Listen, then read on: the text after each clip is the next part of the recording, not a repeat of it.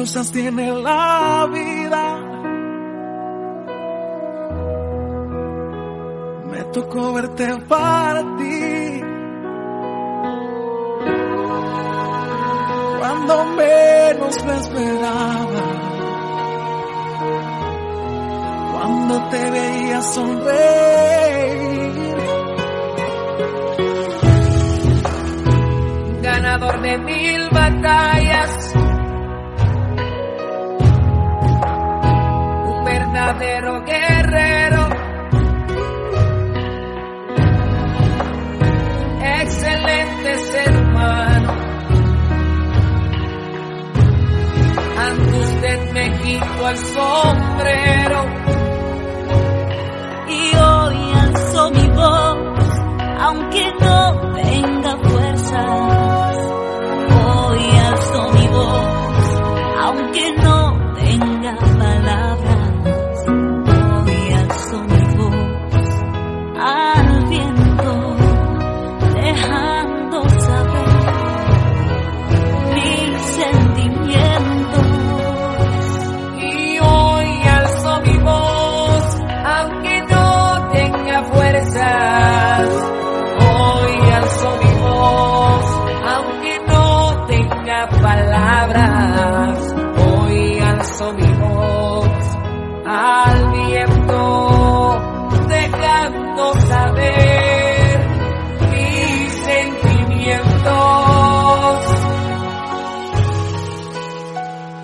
Estás en mejor vida, tu bella alma hoy descansa. Pero tu memoria nunca mm, de mi vida será borrada. Eh,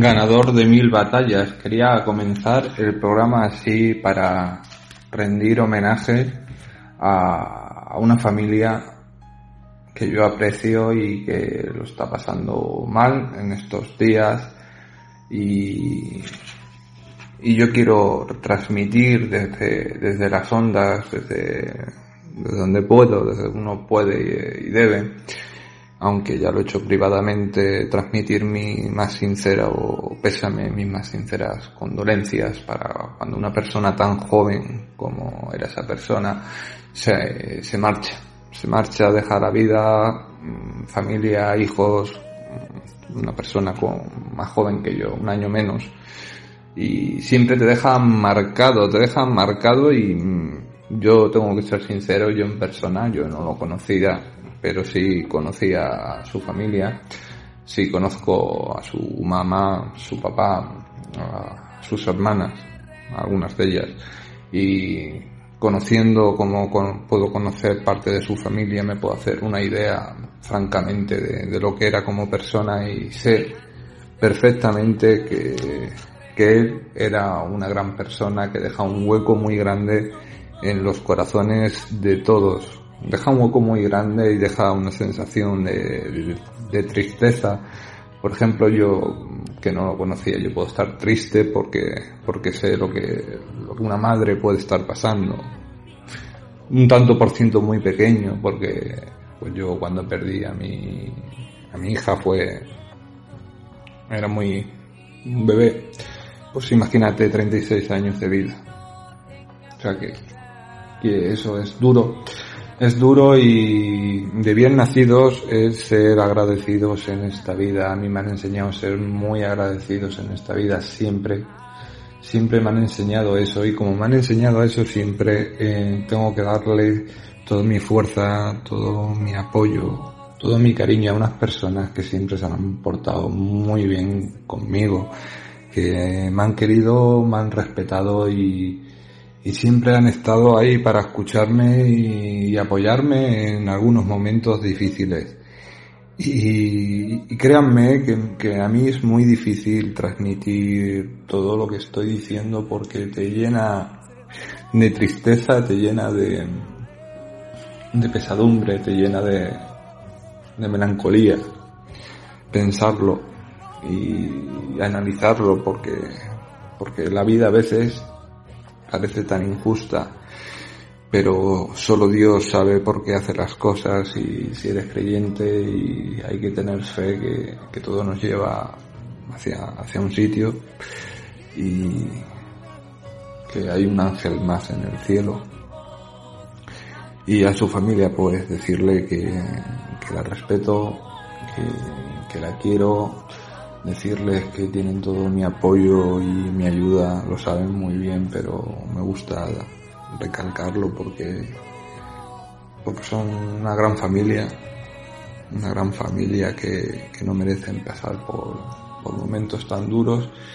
Y es de ahí mi tristeza y es de ahí que este programa comienzo tenga este comienzo pero yo no voy a decir el nombre por privacidad de ningún miembro de la familia, se voy a decir los apellidos, son Funes Pacheco de, Honduras y quiero darles todo y que todos los oyentes le demos todo nuestro cariño, toda nuestra energía positiva, todo nuestras buenas vibraciones para alguien, para este grupo de personas diseminadas por, por el mundo entre Estados Unidos, entre España, entre, entre Honduras, que, que no están pasando un momento fácil. Y yo que puedo comprender un tanto por ciento muy, muy, muy pequeño, porque yo no hay día que no me acuerde de, de lo mío, pues imagínate. Imagínate cómo, cómo, cómo pueden estar los demás cuando, cuando son 36 años de vida y es que te quedas, te quedas te quedas pensativo cuando una persona joven pasa y cuando estas situaciones pasan. Descansa en paz, queridísimo amigo. Descansa en paz y un abrazo muy fuerte hacia tu familia, que es una gran familia, eso sí es verdad. Has dejado una gran familia, tanto la tuya propia como la de la que vienes, que es grandísima. Y algún día, espero que algún día, allá arriba, te pueda conocer en persona. Y nosotros empezamos el programa ya.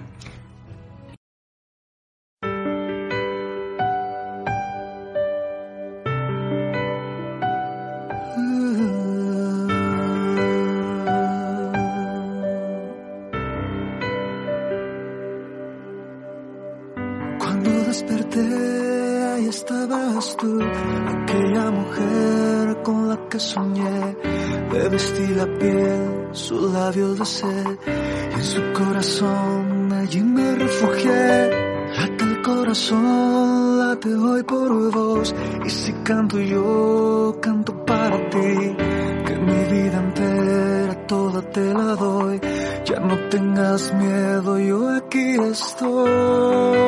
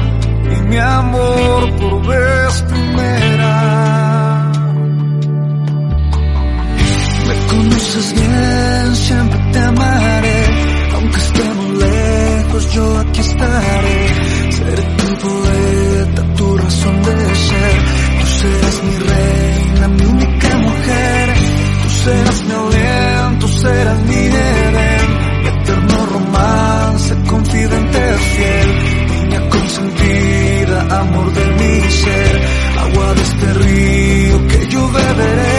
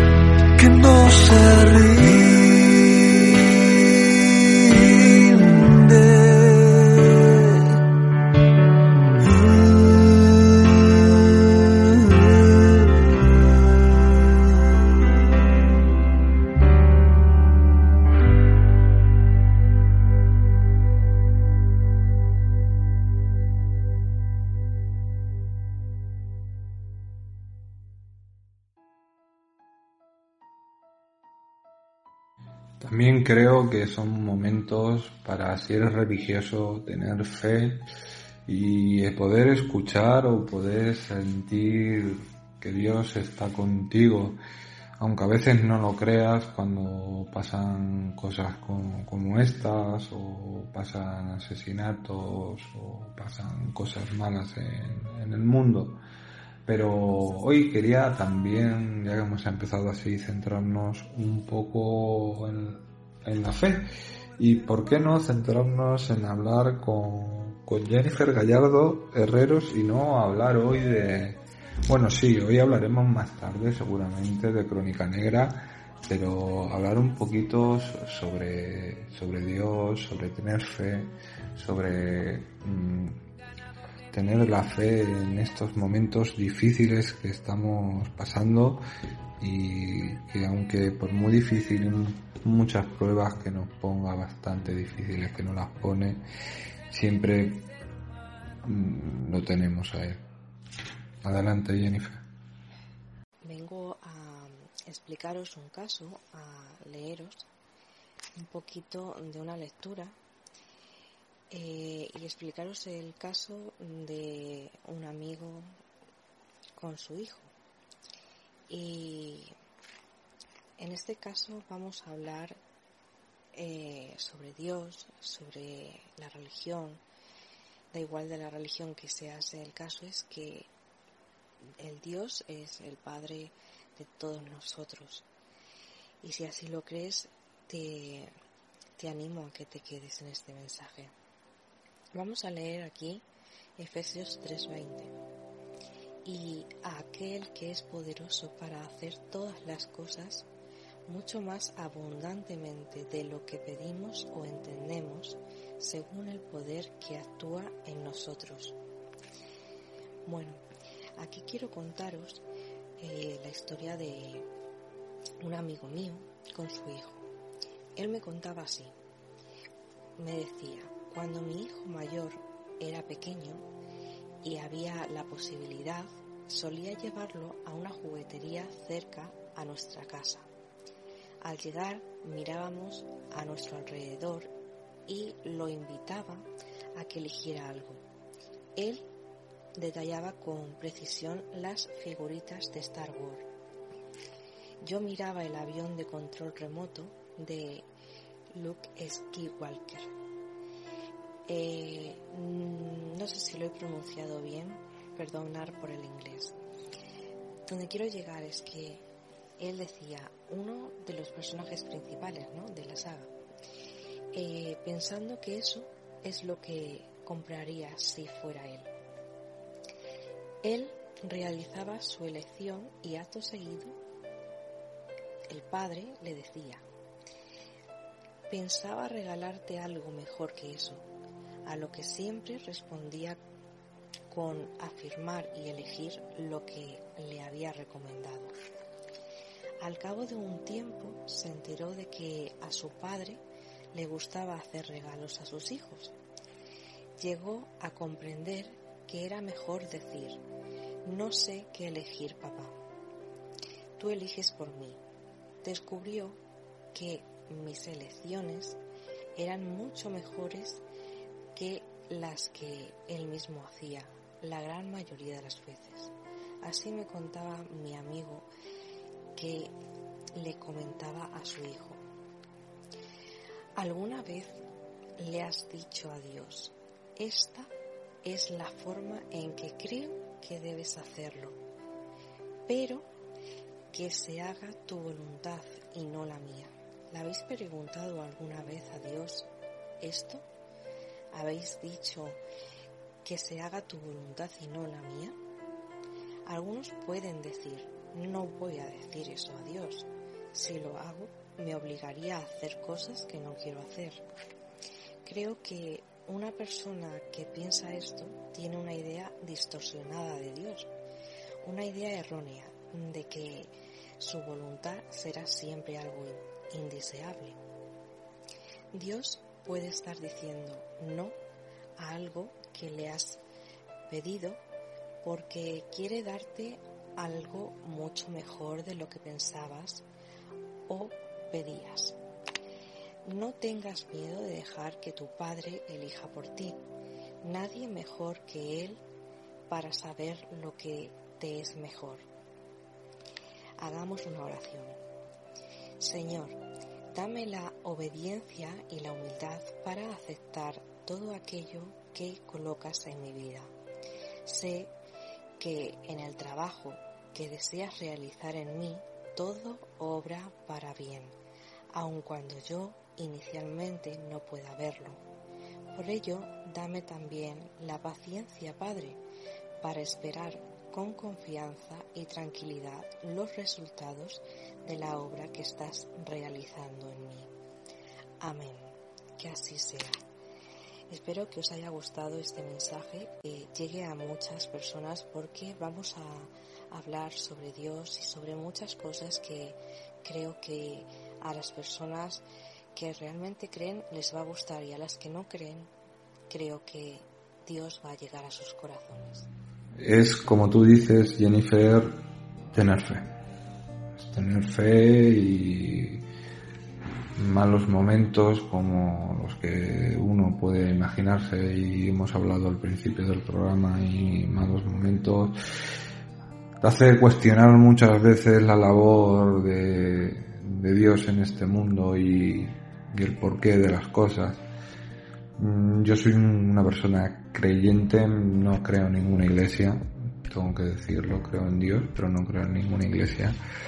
Y a veces se me hace difícil y solo es tener fe, tener esa fe que, te haga sentir, porque da igual de la religión que seas y a quien adores sino tener fe y sobre todo ser buena persona, intentar predicar con el ejemplo. Todos somos humanos, todos sabemos que vamos a caer de vez en cuando, pero aún así siempre hay que aprender de las experiencias y seguir hacia adelante. Muchas gracias Jenny por tu por tu palabra y, creo que también la familia agradecerá escucharte y, y siempre remarcar siempre la fe, la fe en Dios.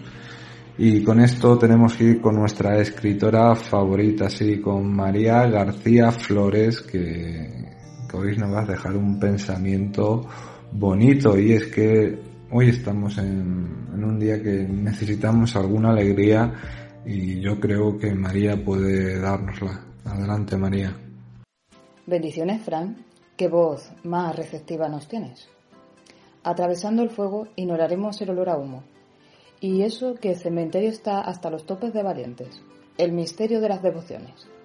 Plasmando en palabras nos vamos despertando, adaptándonos para protegernos frente a las negaciones. Somos cortezas de electrones a gusto del consumidor, nos plantamos, realizando una RCP en otro nuevo amanecer. Vemos la gracia, oímos los latidos y sentimos las señales. Estamos fingiendo 30 comprensiones y dos insuflaciones, generalmente. Complementándolo, añadiremos el susurro. Te quiero. Agradecemos al universo tres veces, a los teleoyentes, Fran, un beso muy grande.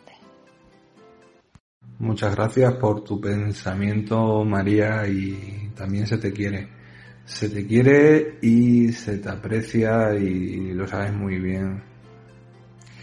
Y tener esa positividad, poder poner un poquito de positividad y al programa, te lo agradezco mucho, te lo agradezco mucho porque, porque necesitamos así esa positividad, necesitamos una alegría y, a mí me alegra mm, en demasía que, que tú por lo menos la hayas podido hacer, María, y por eso te tengo que dar pues las gracias, las gracias siempre por aportar tu granito de arena, ese granito de arena que siempre ayuda en una radio como esta, que siempre ayuda a gente que, que a lo mejor no tiene el día indicado, como puede ser en mi caso, y, y es así.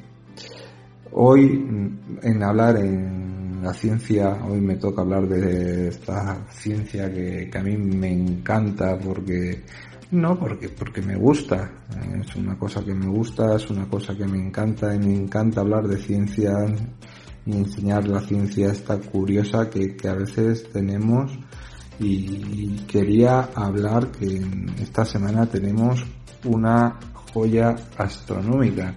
Sí, es una joya astronómica, tenemos esa superluna y yo creo que siempre es bonito de, ver porque no pasa siempre y cuando pasa pues pues es algo sencillo, algo bonito, algo que no te puedes perder porque la luna llena de julio es la más grande y brillante del año. La segunda semana de este mes de julio, o sea, la la que estamos ya.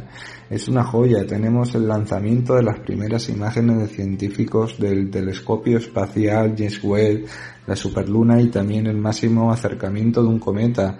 Este es la superluna de, yo me imagino un animal, como por ejemplo un ciervo, y sería una imagen bonita el miércoles por la mañana del 13 de julio de 2022 a las 5 de la mañana la Luna estará en Perigeo, su punto más cercano a la Tierra para esta órbita. Concienzadamente y coincidiendo, mejor dicho, esta fecha la cara luna estará completamente iluminada, lo que conocemos como luna llena, dado que todos estos eventos coinciden con la denominada superluna. Para ser exacto, la luna llena ocurre unas 10 horas después del perigeo, suficiente para ser una superluna. A simple vista esta diferencia es imperceptible, la luna aparecerá llena durante unos 3 días, desde la mañana del martes hasta la mañana del viernes. La luna llena de este mes estará a 357 con 264 kilómetros de distancia de la Tierra, que es el perigeo más cercano del año. Por esa razón, esta luna llena más grande y brillante del año, según la revista Star Wars, verá aproximadamente, se verá 7% más grande y el 16% más brillante que una luna llena promedio. Para que tengas una idea de la distancia, la luna más lejana sucedió el 17 de enero de 2022 cuando estaba a 401.000 kilómetros de la Tierra. La distancia media es de 384.000 kilómetros cuando más acerca a nuestro satélite natural a la Tierra, más grande y brillante aparece el cielo y a eso se le llama, como yo he dicho antes, la superluna del ciervo. Recordemos que una superluna ocurre cuando la órbita de la luna está más cerca de este perigeo, la Tierra, al mismo tiempo que está llena, al igual que ocurrió en junio con la superluna de Fresa. En este caso en particular, la superluna de ciervo forma parte del calendario de distintos pueblos nativos del hemisferio norte, el cual se encuentra vinculado a la observación y práctica de actividades cotidianas y porque la llaman la superluna del ciervo. Su nombre hace referencia a lo que los nativos americanos asimilaron como la temporada del año en la cual los ciervos machos le crecen las nuevas astas, algo que ocurre año tras año. Sin embargo, también es llamada la luna del trueno por las abundantes tormentas eléctricas durante el mes, que en el hemisferio norte coincide con los primeros días de verano. Este evento tan llamativo e intensamente para el mundo de la ciencia se podrá observar durante la noche del 13 de julio del presente año, siendo la segunda vez al año que ocurre un evento de estas características. También se tiene previsto otra superluna para el mes de agosto. Recordemos que no es necesario utilizar protección alguna, puesto que la luz emitida por la luna no es lo suficientemente energética como para representar un daño para la salud humana, a diferencia del sol cuyo brillo sí puede causar quemaduras muy graves en la retina. Y eso es nuestra superluna y nuestra pequeña pildorita aquí en Pilofres de Ciencia Insólita.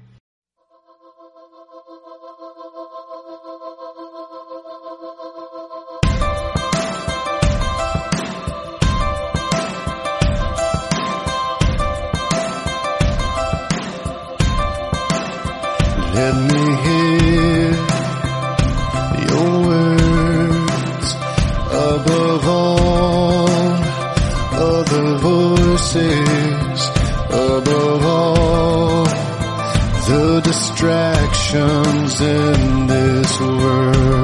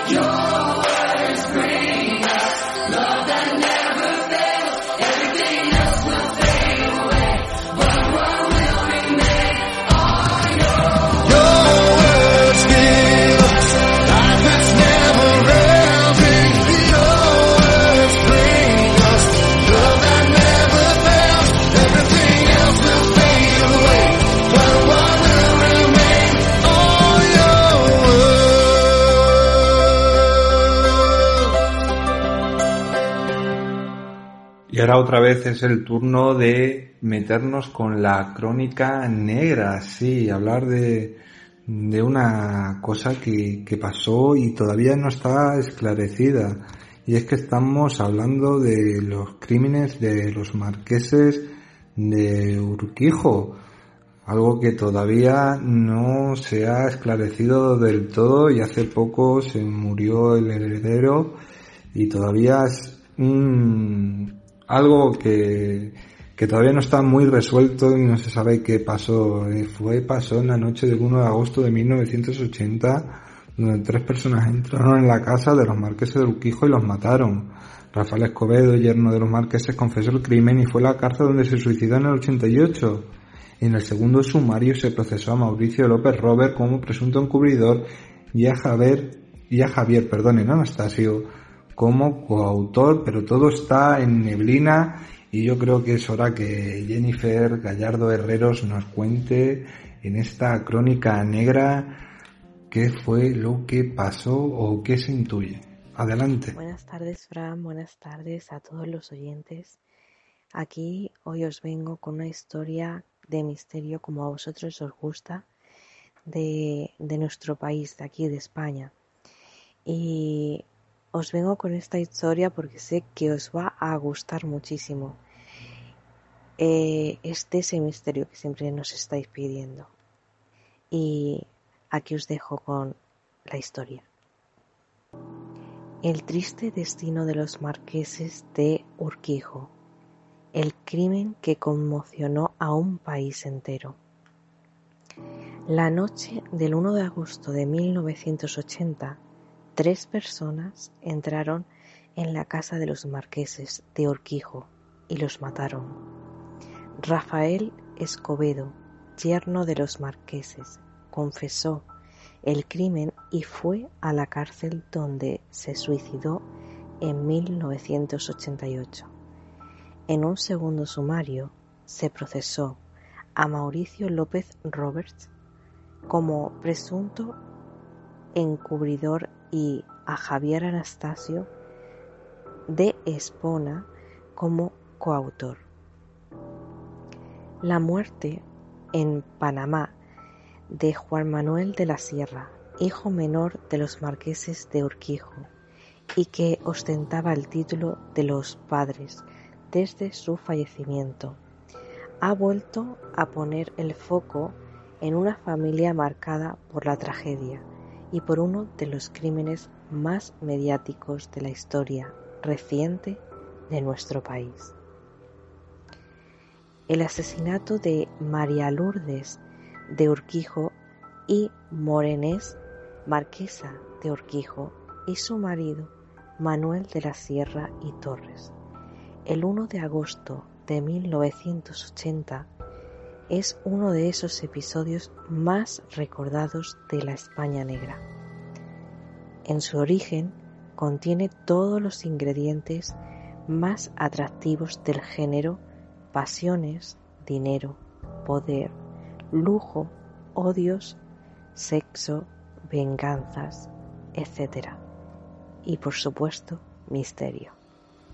Todavía hoy nadie puede responder con total seguridad a la pregunta de ¿quién mató a los marqueses de Urquijo?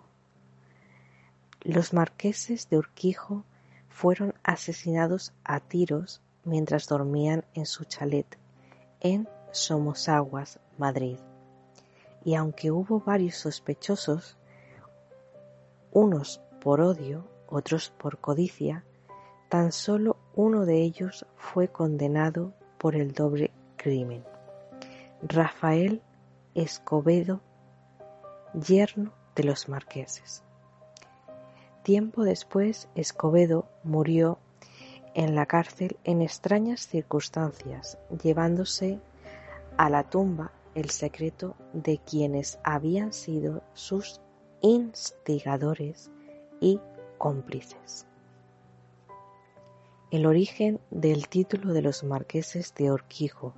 La historia cuenta que el rey Amadeo concedió en 1871 el marquesado de Orquijo al financiero vez Stanislao de Urquijo y Landaluce, de origen campesino y familia numerosa. Pronto demostró su carácter emprendedor, que le llevó a relacionarse con el mundo financiero de la época y también con el político. Incluso llegó a ser alcalde de Madrid durante seis meses, pero no le enriqueció la política, sino que logró amansar una considerable fortuna, prestando dinero a empresarios, instituciones, políticos, etc. Fue, ante todo, un banquero. Su sobrino cogió el testigo en los negocios y en el marquesado, que fue pasando por sucesivas generaciones hasta llegar a María Lourdes Urquijo, la quinta marquesa. Esta se casó con el también banquero Manuel de la Sierra, con quien tuvo dos hijos, Juan y Miriam. A la familia llegó Rafi Escobedo, un joven atractivo, con estudios de derecho y de una familia acomodada de abogados. Miriam y Rafi se casaron en junio de 1978, seguramente en contra del deseo del marqués, que nunca le vio con buenos ojos y al que continuamente reprochaba que no se dedicara a nada.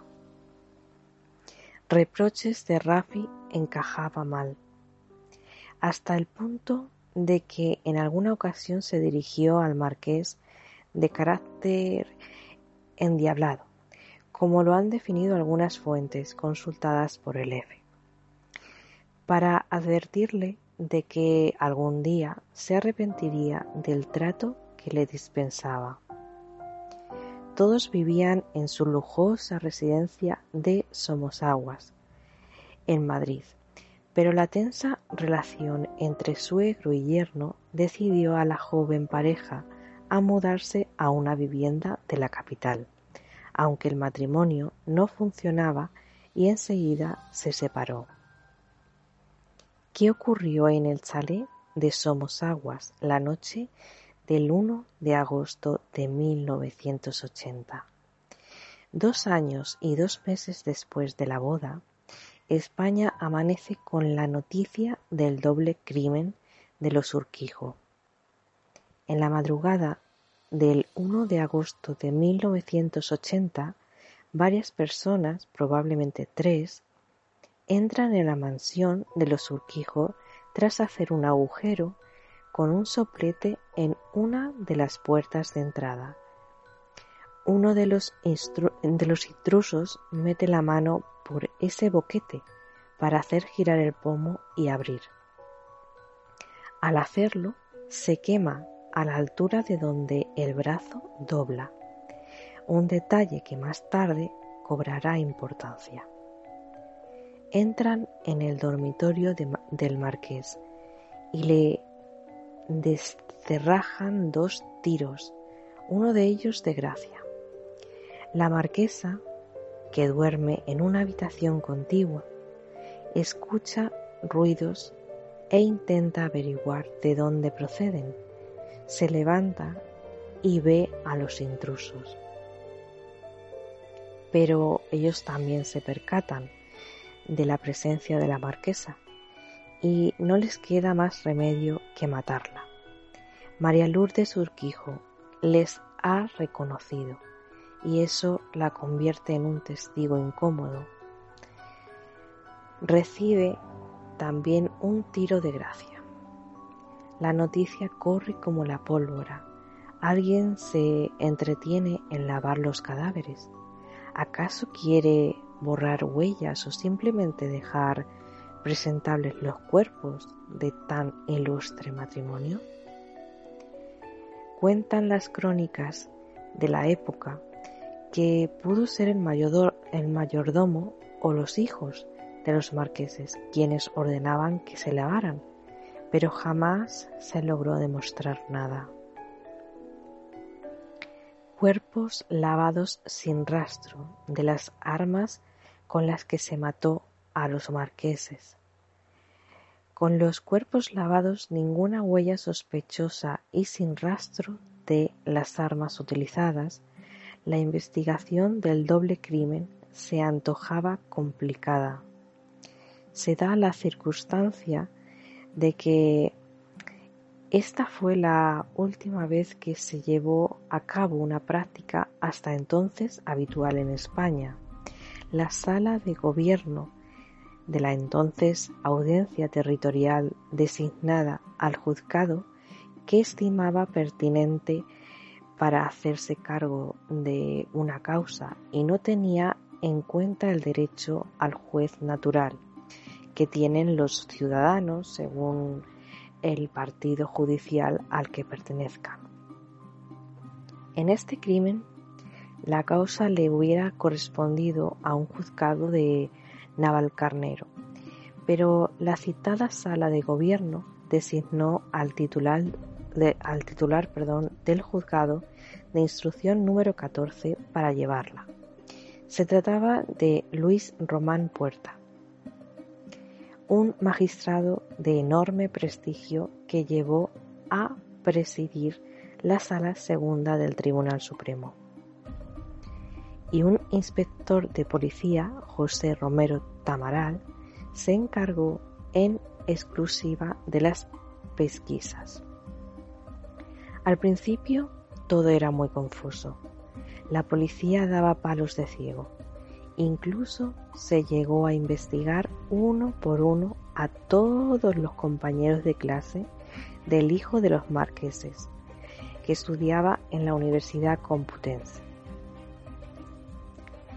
Hasta se sospechó de los hijos de las víctimas, mientras un detalle llama la atención a los investigadores. Los tiros de gracia que reciben las dos víctimas no parecen obra de sicarios ni de delincuentes profesionales. Ellos hubieran disparado en la sien, pero a los marqueses les remataron con sendos tiros en la yugular, como suelen hacer los cazadores con sus presas de caza mayor. Ocho meses después, Rafael Escobedo, Rafi, fue detenido tras encontrarse en una propiedad de su padre en Montalvillas de Huete, Cuenca, unos casquillos de pistola similares a los usados en el doble asesinato. La pistola marca Star modelo F calibre 22 y que figuraba inscrita a nombre de Miguel Escobedo Gómez Martín, padre de Rafi y socio de la Federación Nacional de Tiro Olímpico. Fue encontrada más tarde por unos bañistas en el pantano de San Juan. Durante la instrucción, los casquillos desaparecen, pero ya se había hecho el informe pericial cuando se encontraron lo que sirvió para cotejar y comprobar que habían sido percutidos con ese arma. ¿Quién era Rafi Escobedo? En su primera declaración, Rafi reconoce los hechos y los relata mmm, con cierto detalle. Eso sí, no desvela quién disparó ni con quiénes entró a la casa a quién quería encubrir. También explica que la intención era matar solo al marqués, que le trataba con desprecio. Una larga instrucción que llevó a Escobedo a la cárcel, primero a la, a la de Carabanchel y después a la de El Dueso. Casi tres años después, el doble crimen, Rafi fue condenado a 53 años de cárcel como autor, una pena que no cumplió porque justo cinco años después de la condena, el 27 de julio de 1988, se suicidó. Lo había intentado en otras ocasiones y por eso su celda era la número 4, de la segunda planta de la galería derecha de la zona de enfermería. Se colgó con una sábana y en su cuerpo se hallaron restos de cocaína y de cianuro.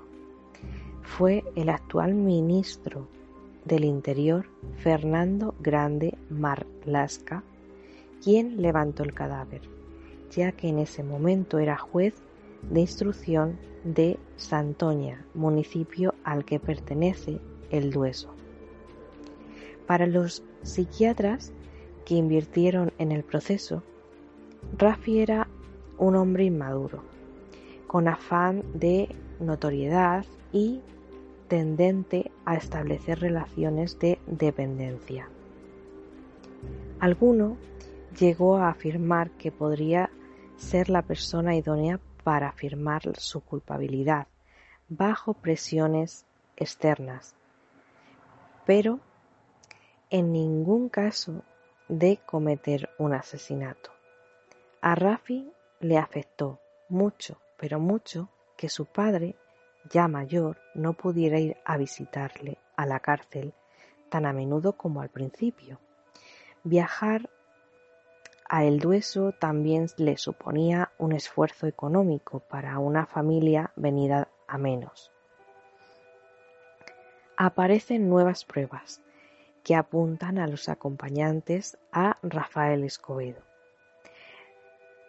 La condena fue confirmada por el Tribunal Supremo en 1984, pero más tarde se abrió un, un segundo sumario tras unas declaraciones de Mauricio López Roberts, amigo de Rafi, que condujeron a su propia detención y a la de Javier Anastasio de Espona. Ambos procesados luego como presuntos encubridor y coautor respectivamente.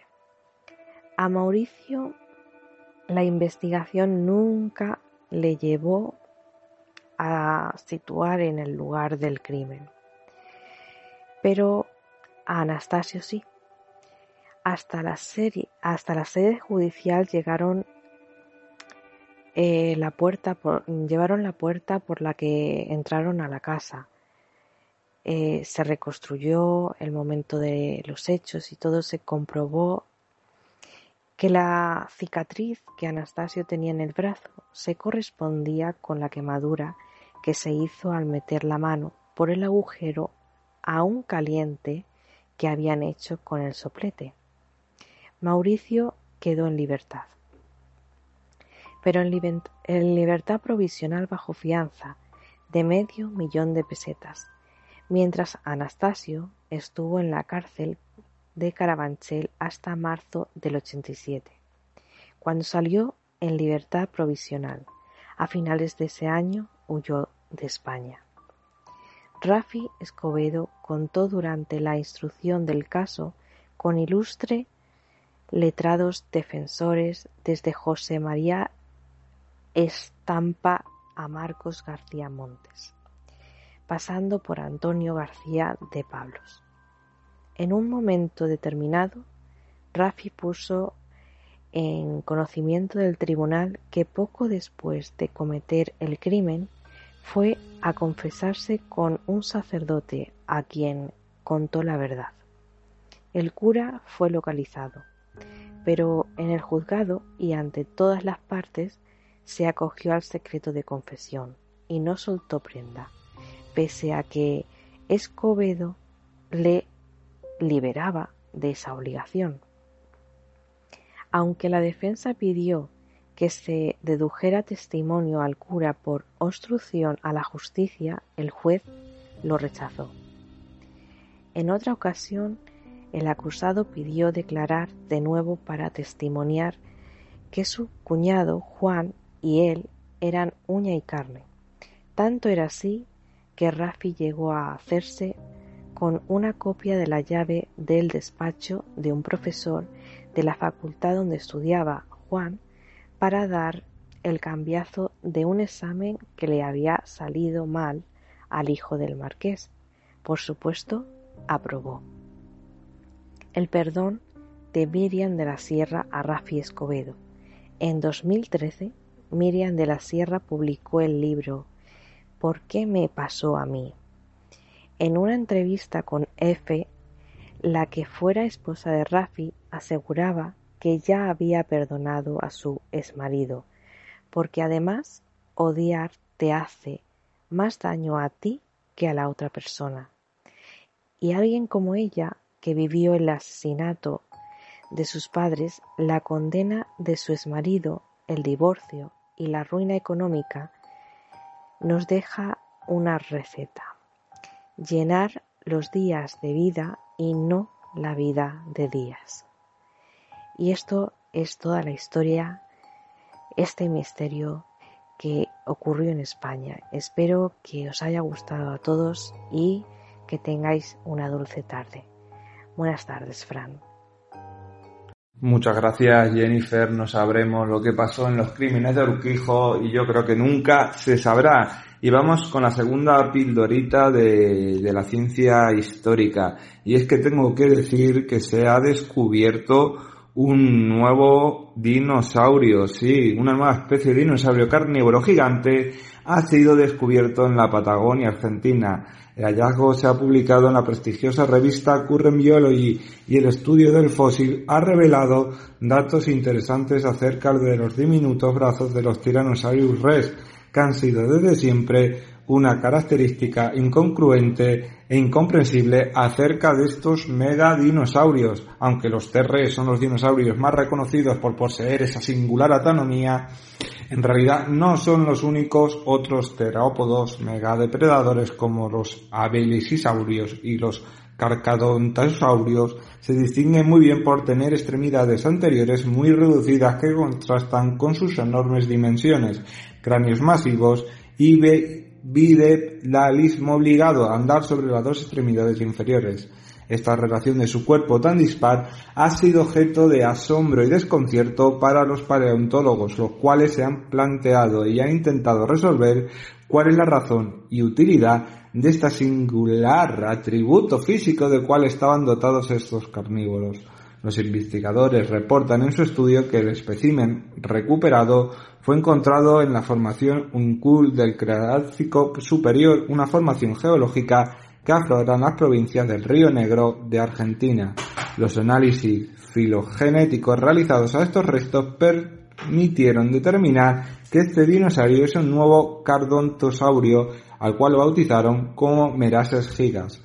Se estima en el estudio que este ejemplar pesaba alrededor de 4.000 kilogramos, medía aproximadamente 11 metros de largo y completaba una longitud total del cráneo de casi un metro y medio acompañado de ormanteras crestas, protuberancias y diminutos cuernos. Al igual que sus compañeros, el señor Mr. Gigas se caracterizó por ser un dinosaurio gigante con brazos absurdamente cortos, según se describe el reporte. El fósil conserva una extremidad anterior y el cráneo casi completo, lo que permitió determinar que esta autonomía dispar evolucionó de forma independiente en diferentes linajes de dinosaurios, poco relacionados como son los terres y los M-gigas, lo que implica la importancia del rasgo. Según reporta Juan Canal, paleontólogo y autor principal del estudio, M. gigas vivió hace entre 90 y 100 millones de años en lo que ahora es Argentina y se extinguió casi 20 millones de años antes de que el Terres caminara sobre la Tierra. Este notable grado de convergencia proporciona evidencia que la reducción de las extremidades anteriores se seleccionó activamente en múltiples linajes de grandes terópodos depredadores que evolucionaron de forma independiente para ocupar una región distinta del tamaño de las extremidades, describen los autores. De esta manera se sugiere que la reducción de la extremidad anterior no es simplemente el resultado de un patrón común con la reducción del brazo siguiendo el tamaño absoluto del cuerpo, sino que representa un conjunto de alometrías similares, aunque no necesariamente idénticas. Finalmente, aunque sigue siendo difícil determinar cuál es la razón de esta incomprendida reducción de las extremidades en estos dinosaurios carnívoros gigantes, esta evidencia demuestra que este rasgo tan único podría haberse favorecido tras una necesidad similar en los diferentes linajes de dinosaurios. Por ahora, una de las hipótesis más apoyadas en el hecho que la reducción se deriva para evitar que éstas estorbaran o fueran una presa fácil de ataques entre dinosaurios de un mismo grupo, aunque dice Canal que los brazos de Mejigas eran sorprendentemente musculosos, lo que sugiere que eran más que una simple extremidad incómoda. Una posibilidad es que los brazos ayudaron a levantar al animal de una posición reclinada a una de pie, otras que ayudaron en el aparamiento, tal vez mostrando algo de amor a su pareja. Y es la nota graciosa que tiene de este dinosaurio, de estos dinosaurios con las manos tan cortitas. Y qué deciros, qué deciros, que no conocemos apenas el mundo todavía de lo que hay debajo de la tierra y todos los días, todos, todos nos sorprendemos.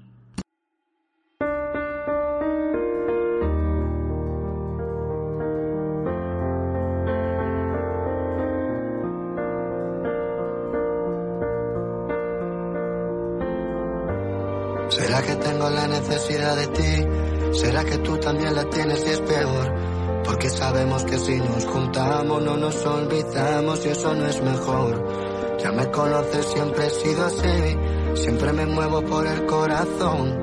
Estoy cansado de vivir momentos que se quedan dentro y luego son dolor.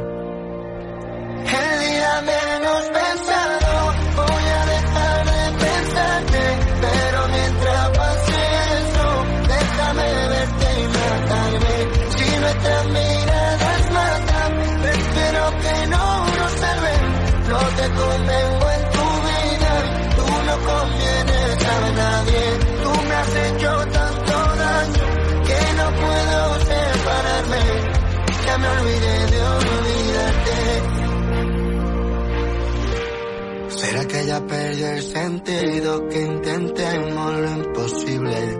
Porque sé que el amor es ciego, pero el nuestro es invisible.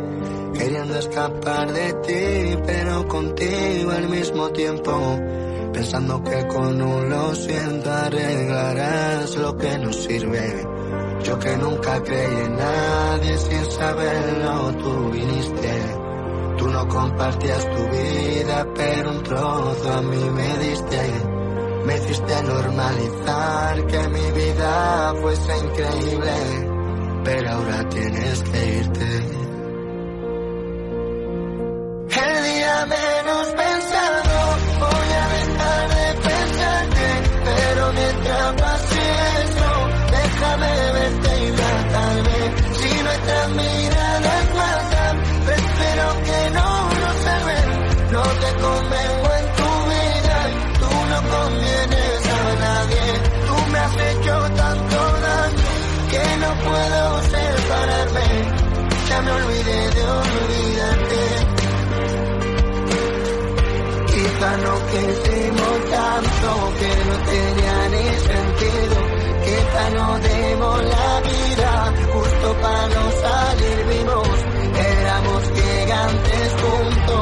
Nos queríamos cual niños. Ahora veo pasar el tiempo y aunque no existía contigo, porque me echaba en tu pecho, yo notaba tu respiro, sabía tus nervios, tus gestos, tus miedos y tus suspiros, porque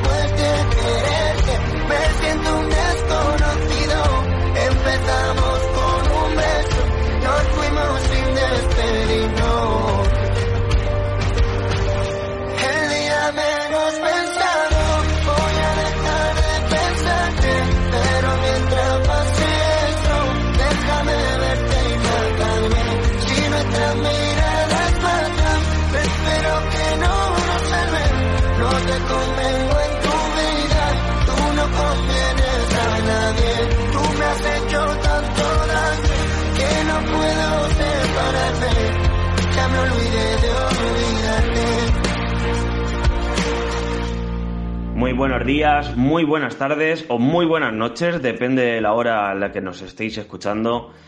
Hoy tenemos el placer y el privilegio de contar con nosotros en los micrófonos de CLM Activa con Francisco Javier Álvarez Beret, más conocido como Beret, un cantante español nacido en Sevilla el 2 de julio de 1996.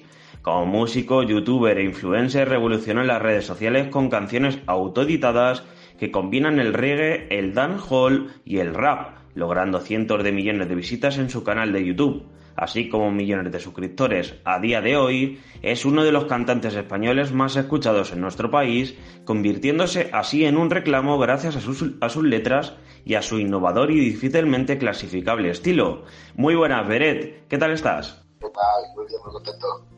Recientemente he visto que has sacado una canción junto a Omar Montes, ¿no? Una colaboración sorprendente para el público porque se mezclan dos estilos muy diferentes y sin embargo ha sido un éxito. Cuéntanos, eh, ¿te esperabas este, esta acogida que está teniendo?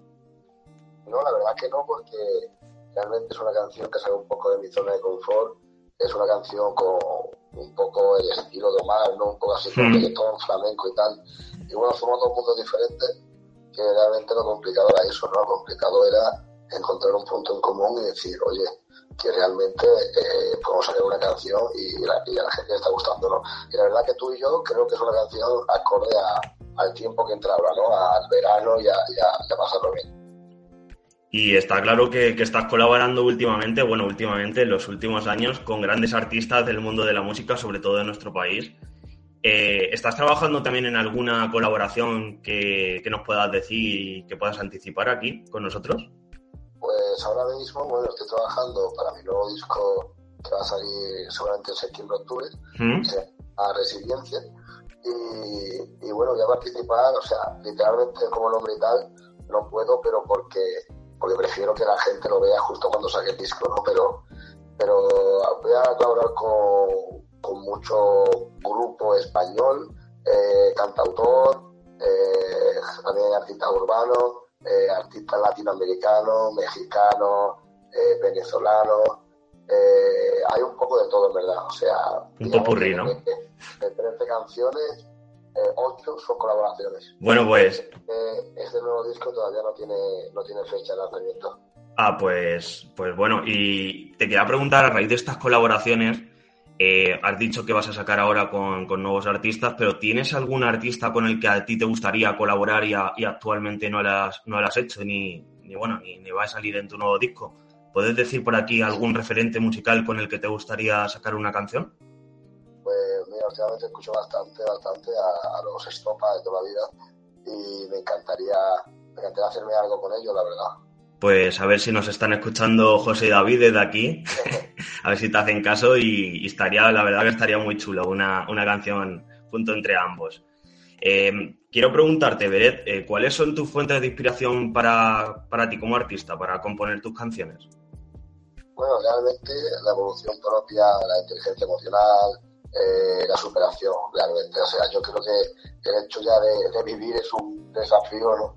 a día de hoy y creo que realmente aquello que vivo, y más que lo que vivo, como lo observo, es lo que me hace inspirarme. O sea, puedo estar componiendo en casa, en un hotel, en un avión, o sea, donde, donde me pille, es donde, donde realmente nace un tema. Así que bueno, creo que realmente lo, mi inspiración es eh, la superación realmente y vivir a secas.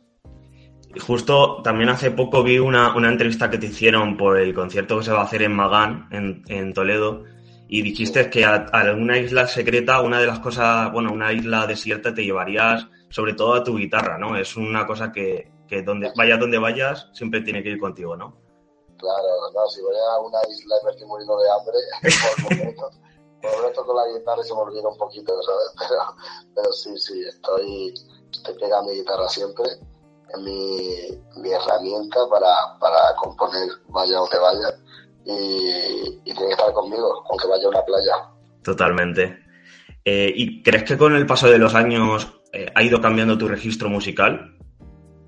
Eh, sí.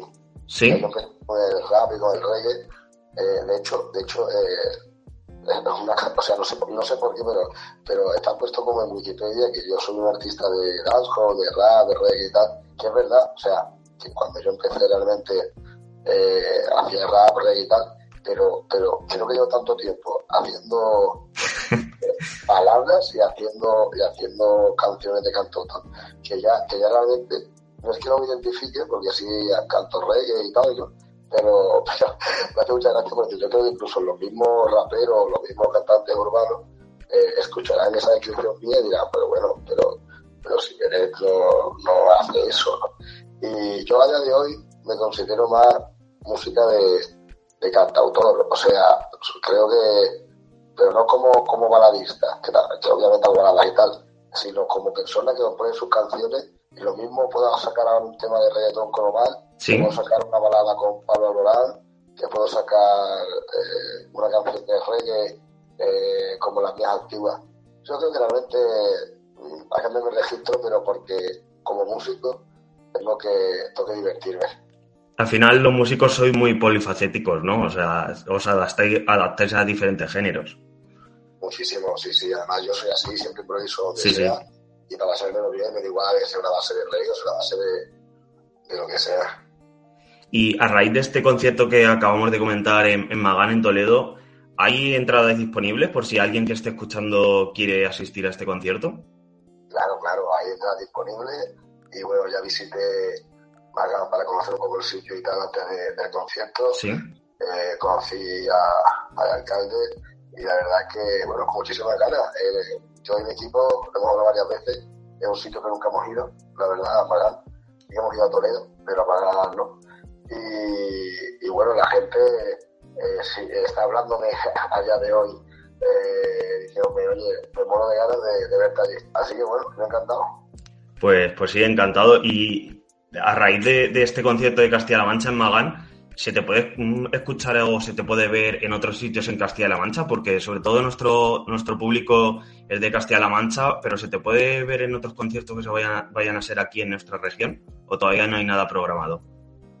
si no estáis sinceros. Eh, no te acuerdas, ¿no? seguro que sí, seguro que tengo un concierto, pero no recuerdo ahora mismo dónde, dónde tengo esa zona. De todas formas, o sea, eh, la gente puede verlo en, las redes sociales, que subo constantemente carteles y tal.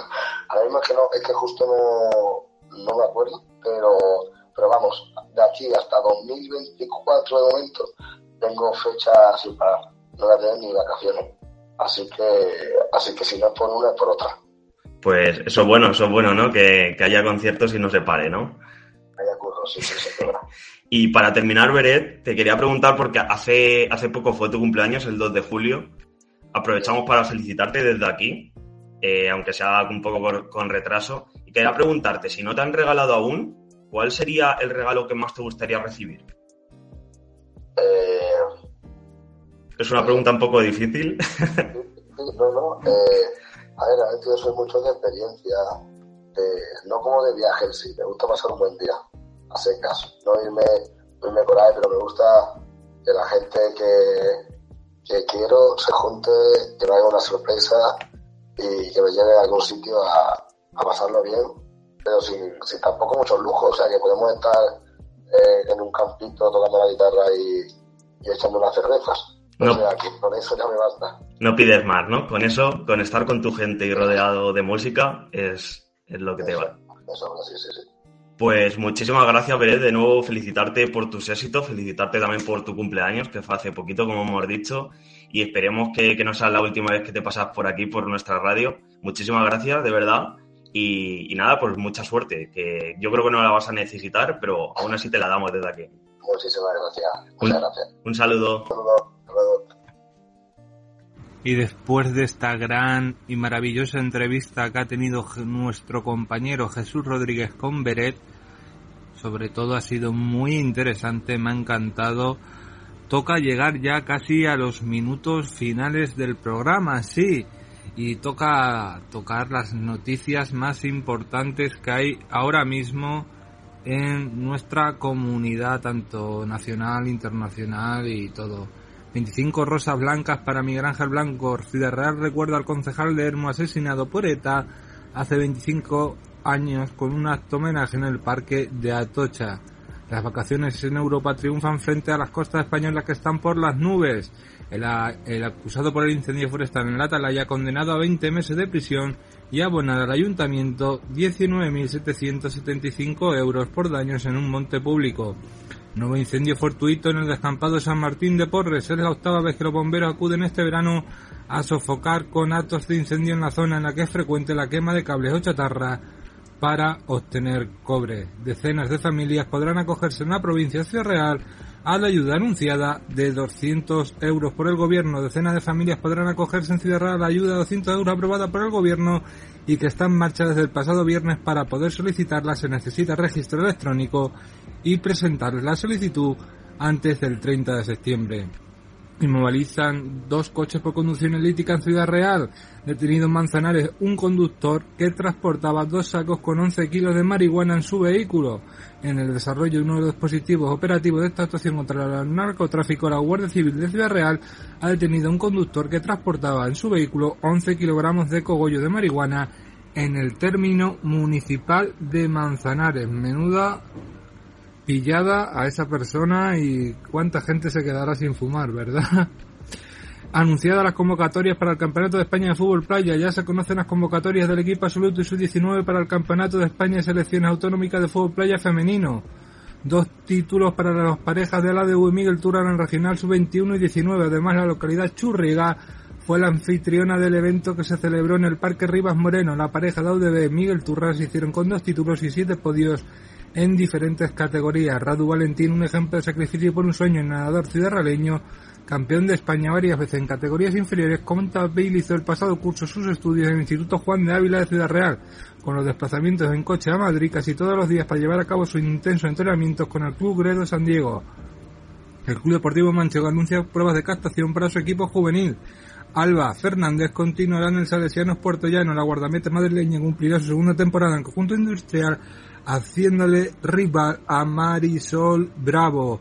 En las noticias nacionales hay que destacar que parece que el PP hace una oferta para el Poder Judicial vuelva a ser el que era o como quiere que sea Europa. Ya veremos si el Partido Socialista la acepta o no. Alemania teme que el corte del gas ruso por el mantenimiento del no Stream sea definitivo. Somos esclavos de Uber. El coste para los conductores es un modelo de negocio imposible. Documentos secretos develan la estrategia para implantarse en decenas de países. La firma explotó la rivalidad entre Madrid y Barcelona. Debemos crear un desafío entre Cataluña y el gobierno. Y es que aquí están las noticias más destacadas internacionalmente, nacionalmente y políticamente. Y llegamos ya al final del programa de hoy. Un programa que hemos tenido de todo, como ven, y siempre con el mejor de nuestros corazones desde el principio hasta el final. Un programa dedicado y que va para guardar. Nos vemos mañana.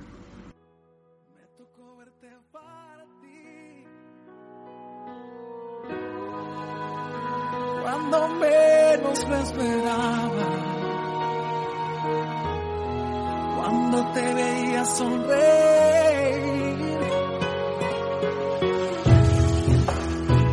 ganador de mil batallas verdadero guerrero. Excelente ser humano. Ante usted me quito el sombrero.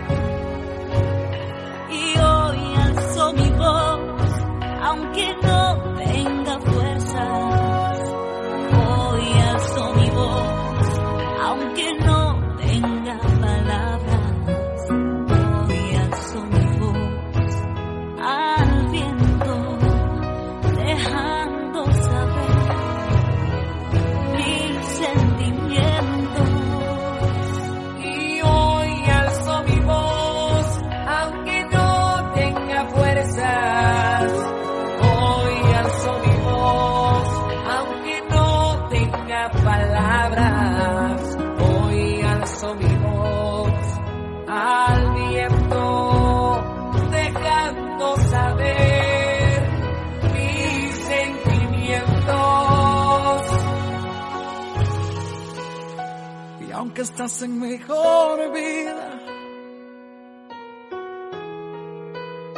Tu bella alma hoy descansa.